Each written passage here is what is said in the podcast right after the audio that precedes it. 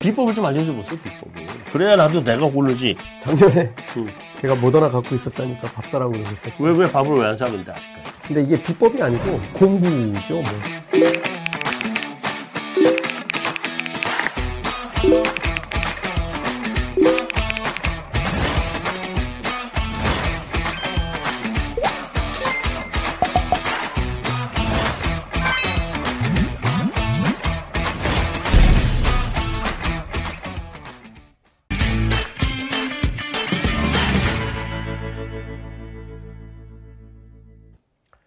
돈이 되는 경제 공부 머니 클래스 시작합니다. 어, 이번 시간에는 지난 시간에 이어서 김광석 박사님 모시고 2022년 어, 위드 코로나의 2022년을 어, 지금 살펴보고 있는데요.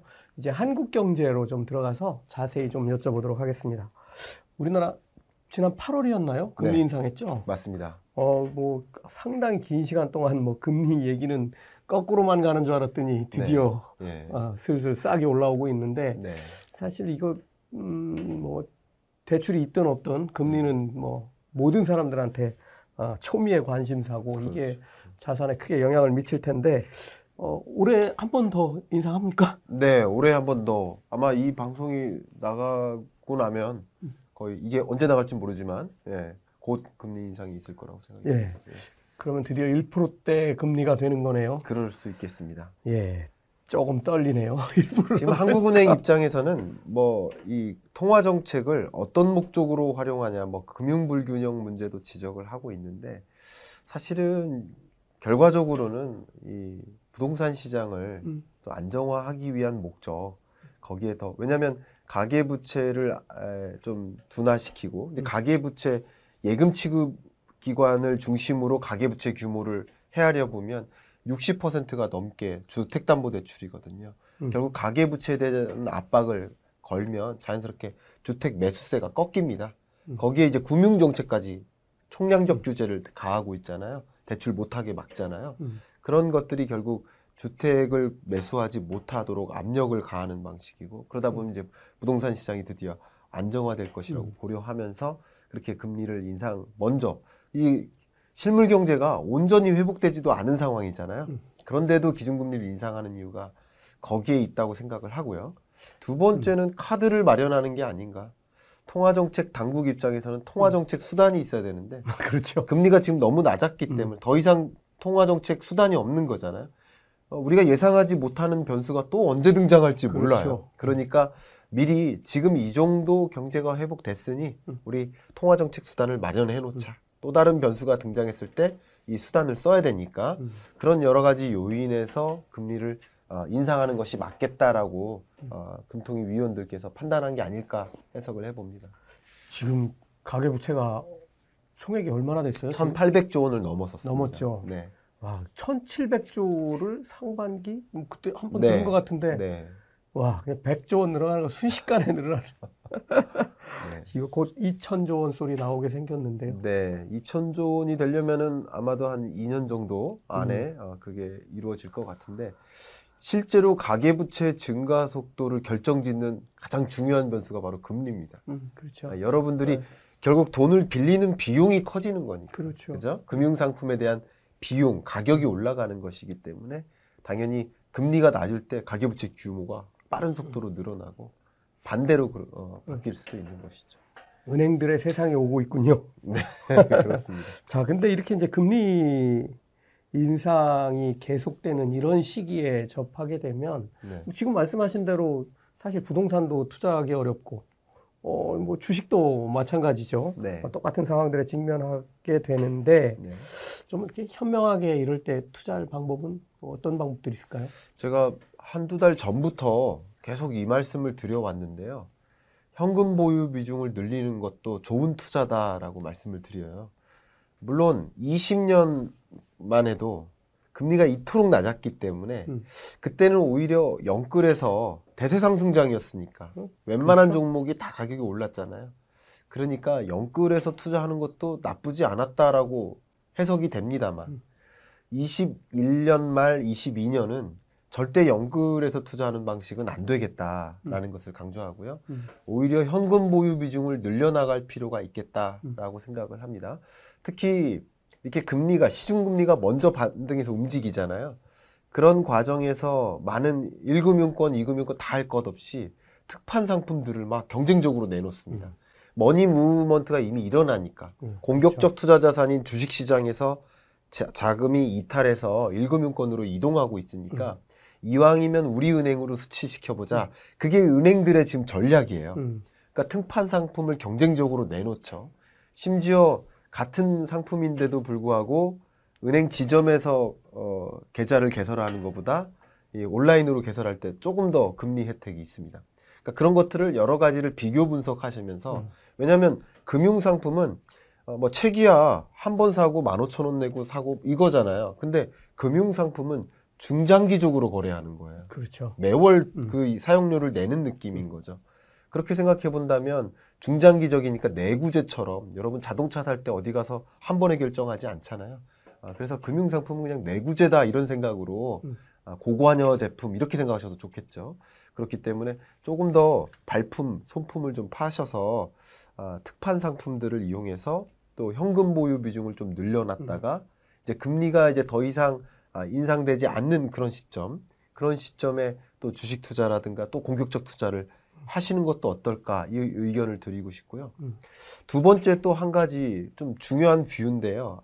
이것은 어, 지난 세계 경제 전망 편에서도 제가 말씀을 드렸습니다만 세계 경제가 이제 미국을 중심으로 뚜렷하게 회복돼요. 음. 근데 이런 과정에서 미국의 경제 수준을 보여주는 돈, 음. 달러화의 가치가 강해지죠. 그렇죠. 그러다 보니까 또 다른 종류의 money movement가 일어나요. 왜냐하면 굳이 신흥국이나 한국과 같은 우리는 투자 관점에서는 한국을 신흥국으로 보죠. 그렇죠. 경제 관점, 실물 경제 관점에서는 우리나라 선진국 맞습니다만 투자 대상으로서는 이제 신흥국 범주에 들어가기 때문에 어, 그것을 반증해 주는 것이 우리나라 주식 시장에서 외국인 순 매도가 30조 원이 넘게 일어났잖아요.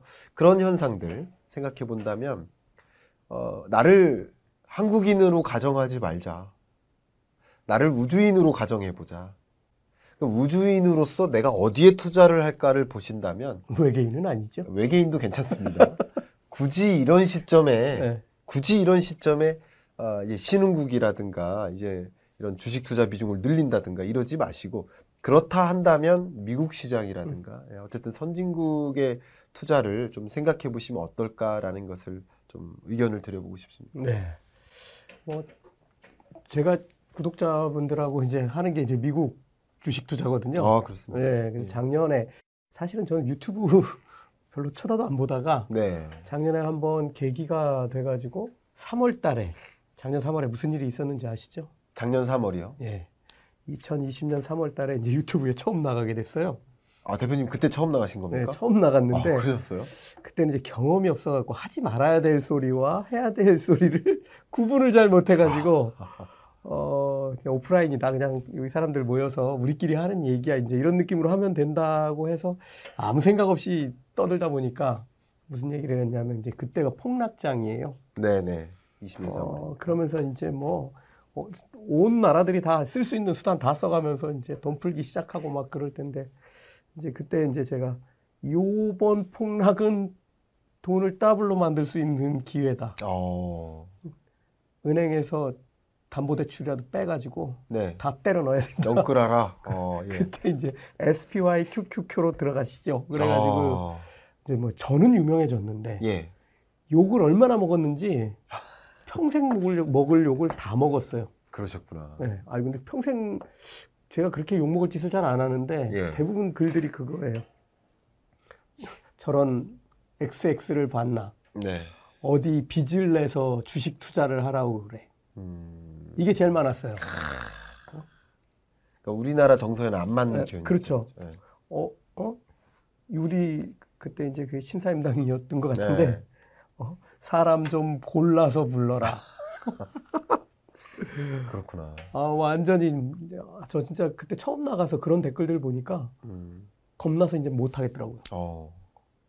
근데 대표님께서 그런 말씀하시니까 저도 꼭 이런 얘기는 어디서 처음 했는데 네. 제가 그 당시에 더블딥 시나리오라는 책을 냈어요. 음. 더블딥의 개념이 여러분이 생각하시는 그게 아닌데 오해를 해버리시더라고요. 이게 어. 뭐냐면 더블딥의 개념이 경제 성장률이 움푹 패이는 거예요. 그렇죠. 일단 패이고 다시 올라가다가 또 다- 다시- 패이고. 네. 근데 이 더블 딥이라고 제가 썼던 이유가 음. 코로나19가 터지자마자 썼던 표현이고 네. 그래서 20, 2019년도 딥이었거든요. 음. 2019년이 좋지 못했습니다. 음, 그렇죠. 가장 대표적인 이유가 이 미중 무역 분쟁 네, 때문에 그렇습니다. 평년보다도 안 좋았어요. 음. 한번 패였는데 회복되는 듯 했거든요. 그 전까지 주식시장 좋았죠. 좋았거든요. 네. 그래서 20년 1, 2월 달에 이제 코로나19가 또 발생하면서 dip이 또 한 번 올 거다. 더블 딥 이렇게 제가 표현했는데 사람들은 책을 안 본 사람들은 책을 본 사람들은 그걸 정확히 이해했는데 책을 안 본 사람들은 어떻게 이해했냐면 20년 2분기에 주식 시장에 dip이 왔으니까 한 번 더 올 것이다. 그래가지고 너 말 다 틀렸다. 이런 식으로 얘기하는 분들이 계세요. 음. 너무 억울하더라고요. 좀 마음 내려놔야 돼요. 저 이런 얘기를 처음 했어요 어디서 예 아이고. 어쨌든 지금은 네. 어, 지금 해주신 말씀 요약하면 현금에 투자하는 방법을 써라. 아 네 네, 그뭐 네. 집에다가 돈 이렇게 종이로 찾아가지고 쌓아놓으라는 건 아니고 네, 네. 어, 어쨌든 그 중에서도 어, 달러가 가장 좋은 화폐를 선택하는 길이다. 네 그렇습니다 맞죠? 예 예. 그리고 지금 금리 인상기 그러면 인플레이션이라는 것도 음. 지금 21년 하반기에는 굉장히 우려가 커지고 복잡해지는데 음. 금리가 그러니까 인플레이션이 온 배경도 통화 정책이기 때문에 예. 통화 정책이 정상화되는 과정에서 인플레이션 우려가 확 꺾일 것이다. 이거 굉장히 중요한 표현입니다. 예, 그래서 강조해서 말씀드리고 싶습니다. 음. 그러니까 인플레이션이 오게 된 그 배경이 통화 정책이기 때문에 예. 통화 정책의 스탠스가 바뀌면 말 그대로 금리를 인상하면 물가가 또 안정화되거든요. 음. 그런 현상들이 22년에 나타날 것이다. 한국은행의 물가 상승률 전망치도 1.5%밖에 안 된다. 뭐 네. 그러면 전체적으로 2022년 놓고 보면 네. 어뭐 미국을 뭐 중심으로 생각해 보면 뭐 테이퍼링 끝나는 상반기까지는 인플레이션 우려가 어느 정도 있겠지만 맞습니다. 그 이후로는 어 거꾸로 네. 어 좀 이 정상적인 상황으로 가거나 그렇습니다. 오히려 반대 상황을 걱정해야 되는 상황이 올 수도 있다. 있습니다. 예. 또 추가적으로 공급망 병목 현상을 놓고 음. 이게 원래 제롬 어, 파월 어, 같은 네. 경우도 21년 뭐 상반기까지만 해도 인플레이션은 단기적인 일이다 계속 얘기하다가 음. 인플레이션이 그래도 우려가 될 수 있다 고려해야 된다라고 스탠스를 바꾼 이유가 인플레이션 현상을 야기하는 여러 가지 요인 중에 하나가 비용 인상 인플레이션, 원자재 가격 네. 이런 공급망 병목 현상 때문에요. 음. 공급망 병목 현상이 생각했던 것보다 생각했던 것보다 22년 상반기까지 장기화될 거로 보고 있는 거예요. 그런데 예. 이- 이게 왜 장기화됐느냐? 아까 말 어, 제가 뭐 세계 경제 편에서 말씀드렸던 것처럼 불균형 회복 때문에 그래요. 음. 왜냐하면 원자재나 부품에 대한 의존도가 다 신흥국에 의존을 하고 있잖아요. 근데 신흥국이 아직도 셧다운되고 아직도 확진자 많아지다 보니까 공급이 제대로 안 이루어져요. 자, 그런데 중요한 거 2020년 만약에 가격을 100원인 게 2021년 공급망 병목 현상 때문에 100원이 더 올랐어요. 네. 100원이던 게 200원이 됐어요. 음. 근데 만약에 공급망 병목 현상이 계속 유지됨에 따라서 200원이 2022년에 300원이 됐다고 쳐볼게요. 그런데 100원씩 똑같이 올랐지만 증가율로 보면 100% 50%. 그렇죠. 그러니까 물가 상승률이 안정화될 수밖에 없는 것이고요. 그리고 경제는 생물이잖아요. 생물이라는 말씀을 왜 드리냐면 지금 말씀드렸던 어떻게 보면 이 공급망 병목 현상이 20년, 21년에 지배적인 이슈였다가 22년에도 유지되는 것과 21년보다 더 격화되는 것은 더 다른 얘기예요. 음. 그러니까 유지된다는 것이지 생각했던 것보다 장기화된다는 것이지 21년만큼이나 격화되거나 하는 일은 아니기 때문에 이것으로 인해서 인플레이션이 22년까지 굉장히 뭐 압력이 된다. 이렇게 되진 않고요. 예. 만약에 그렇게 되면 기준금리 인상 속도가 더 가파르게 음. 예, 반영이 되기 때문에 그렇기 때문에 또 역시 인플레이션이 그렇게 우려할 만한 상황은 아닐 수도 있겠다라고 보고 보면 좋겠습니다. 예. 어, 뭐 내년 하반기 금리 미국 금리 인상 뭐 가능하다 이렇게 뭐 의견을 주셨는데 네. 뭐이 금리 인상 때문에 혹시 뭐 이쪽 자산 버블이 네. 뭐 무너지는 게 아닌가 이렇게 이제 사실은 어 걱정 저도 걱정이 조금 되기도 하고 네. 이게 뭐 무너지지 않고 뭐 천천히 가면 뭐 더 좋은 일이고 근데 어쨌든 이제 시간이 좀 남아 있긴 한데 네. 이게 이제 미국 금리 인상이 예. 이 자산 시장에 어떤 식으로 작용하리라고 보세요? 일단 미국의 기준금리 인상 속도가 우리 한국의 기준금리 인상 속도에 영향을 미치겠죠. 왜냐하면 미국의 테이퍼링 속도와 기준금리 인상 여부 이것이 달러 가치에 영향을 미치기 때문에 이 달러 가치의 영향은 한국으로부터 어, 투자했던 자금을 회수하게 만들기 때문에 이런 것을 통제하기 위해서 한국도 또 기준금리를 또 정상화해 나가는 선제적으로 하든 후행적으로 하든 정상화하는 움직임을 가져갈 수밖에 없겠고 신흥국들이 대표적이죠. 브라질, 터키 뭐 이런 나라들은 특히나 지금 경제가 회복되지도 않았거든요. 네, 그렇죠. 22년 성장률이 2%대예요. 얼마나 충격적입니까? 이, 선, 이 개도국들이 2%면 심, 심각한 거거든요. 그런데 미국이 이렇게 금리를 인상하고 뭐 통화 정책 스탠스를 바꿔 나가겠다라는 것을 전망하면서 물론 인플레이션 걱정도 물론 있겠습니다만 그래서 외국인 자금의 이탈을 막기 위해서 금리를 인상하는데 이게 굉장히 뼈아픈 일이에요. 자국의 실물 경제가 채 회복되지도 않았는데 금리를 벌써 네 차례 다섯 차례 이렇게 인상하니까 얼마나 힘들겠습니까? 실물 경제가 회복될 틈이 없는 거죠. 뭐 사실 우리도 똑같은 상황 아닌가요? 우리도 사실은 네. 똑같은 네. 상황이라고 볼 수 있고요. 그래서 우리가 먼저 인상한 것도 그 이유라고 볼 수 있습니다. 근데 만약에 미국이 점진적으로 통화 정책을 이렇게 전환해 나가면 긴축적으로 전환해 나가면 그게 큰 어떤 충격을 주지 않겠지만 음. 미국이 생각했던 것보다 가파르게 그걸 변화시켜 나가면 그렇기 때문에 인플레이션이 위협적인 겁니다. 인플레이션이 실제로 우려가 된다면 미국의 기준금리 인상 속도가 더 앞당겨지고 가파라질 것이기 때문에 그럼 우리나라도 같이 그렇게 대응을 해야 되거든요. 음. 그렇게 되면 자산버블 붕괴 위험이 있는 거죠. 네, 요, 요 전번에 미국 금리 인상할 때 보니까 3년 동안에 2.25%를 그냥 순식간에 올려버리더라고요. 그 말이 2.25%지. 네, 그 뭐 그 정도 올라가면 뭐 특히 뭐 부동산이나 이런 쪽 우리로 친다면 네, 뭐 대출 많은 사람들은 뭐 거의 기절하는 수준 아닌가요? 그렇죠. 2016년 12월에 한 번 인상하고 17년 12월에 또 한 번 인상하고 네. 18년에 세 번, 19년에 네 번. 그러니까 이제 점진적으로 인상하다 하다가 또 말년에 들어서는 쭉쭉쭉 세 번, 네 번씩 인상했으니까 상당히 가파른 속도고요. 그럴 때는 자산 가치의 조정이 충분히 있을 수 있습니다. 음. 예, 저 그렇게 생각하고 있습니다. 뭐 지금 뭐 사실은 뭐 제가 이렇게 해도 될까요? 뭐 아직 거기까지 논하기에는 조금 음. 시간이 남아 있고 네, 전체적으로 이제 뭐 테이퍼링 계속되고 또 예. 경제 상황 변하는 거 보고 예, 어, 또 미국이 이제 금리 인상 속도를 어떻게 가져가는지 좀 봐야 네. 그걸 보고 판단할 수 있을 것 같다. 네, 네. 예. 그래서 그렇게 있을 수 있다라는 걸 말씀드리는 것이지 역시 여러분들이 지켜보셔야 할 그 대상 관역은 금리의 추이입니다. 결국 시중 금리가 먼저 움직일 수도 있지만 어쨌든 기준 금리 의사 결정이 얼마나 가파르게 진전되는가 아닌가 점진적인가 이것을 좀 보시면 좋을 것 같고요. 우리 금통위 위원들께서도 그런 것들을 생각하면서 자산버블 붕괴 가능성이라든가 왜냐하면 부동산 가격도 폭등보다 더 위험한 게 폭락이거든요. 그렇죠. 예, 그런 것들을 이제 또 막기 위한 아, 금리 이 통화 정책의 결정 이런 것들을 좀 신중하게 하시지 않을까 생각합니다. 네.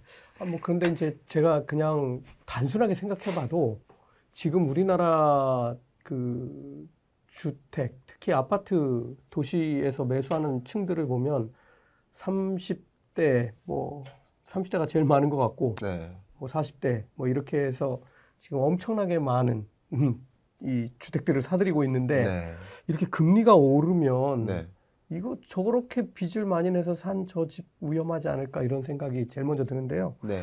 2022년 우리나라 부동산 시장은 어떻게 전망하세요? 아, 부동산 시장을 전망할 때는 저도 처음에는 이거 부동산 주택 매매 가격 전망 보고서를 이제 현대경제연구원에서 처음부터 쓰기 시작했는데 그 보고서를 쓸 때 그런 걸 분석할 때 항상 보는 그 방법론은 이렇습니다. 거시경제 여건, 주로 통화 정책을 보는 거죠. 그 다음 두 번째가 수요 여건, 세 번째가 공급 여건, 네 번째가 정책 여건. 음. 이네 가지 그 덩어리들에 들어가는 변수들이 뭐 한, 한 20가지씩 있다고 생각을 해보면 좀 좋을 것 같고요. 근데 기본적으로 수요 여건은 강합니다, 아직까지도. 음. 물론 조금 변화가 일기 시작했는데 그 이유는 조금 이따 설명드릴게요. 근데 어쨌든 수요가 강합니다. 왜냐면 패닉 바잉인 거죠. 음.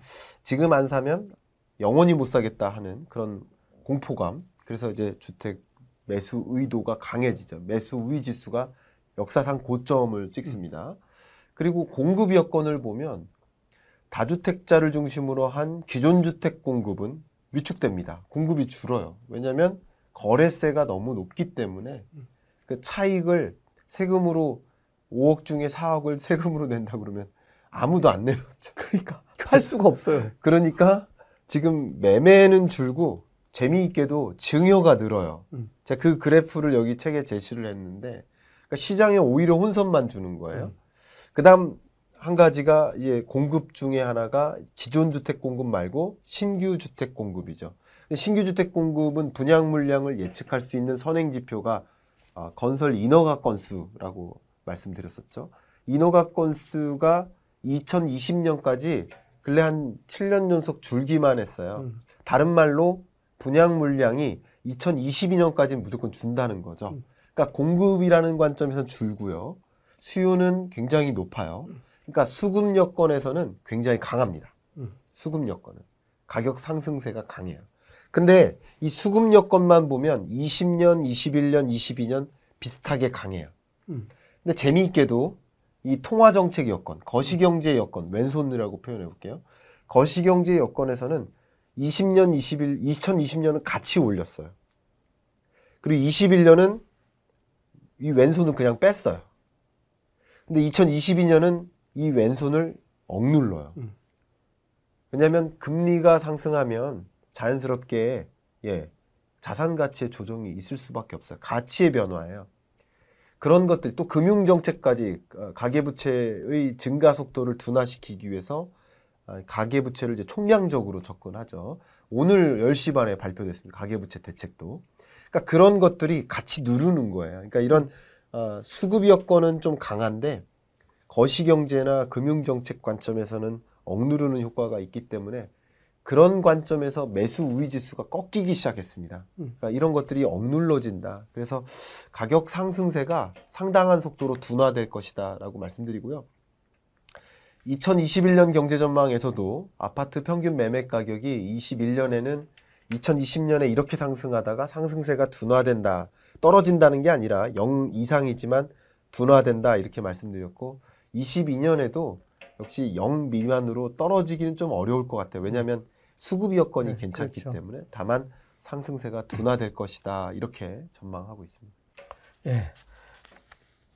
올해를 비롯해서 어, 과거처럼 집값이 오르는 일은 거의 생기지 않을 것이다. 네. 뭐 그렇다고 해서 뭐 폭락하거나 그런 일은 어, 내년에는 생기지 않을 것이다. 뭐 이렇게 말씀을 해주셨습니다.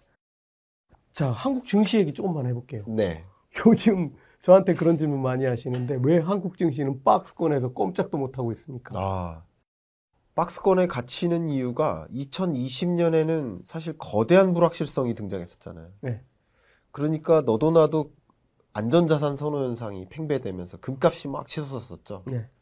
근데 21년에는 21년 상반기까지만 해도 이 불확실성이 거친 거예요. 음. 불안하지 않은 거예요. 학습 효과 때문에. 이미 어떻게 대응하는지 아는 거예요. 코로나19가 중요한 변수가 아닌 거예요. 그렇죠. 그러면서 상승세가 대세 상승장이 펼쳐졌었죠. 그러다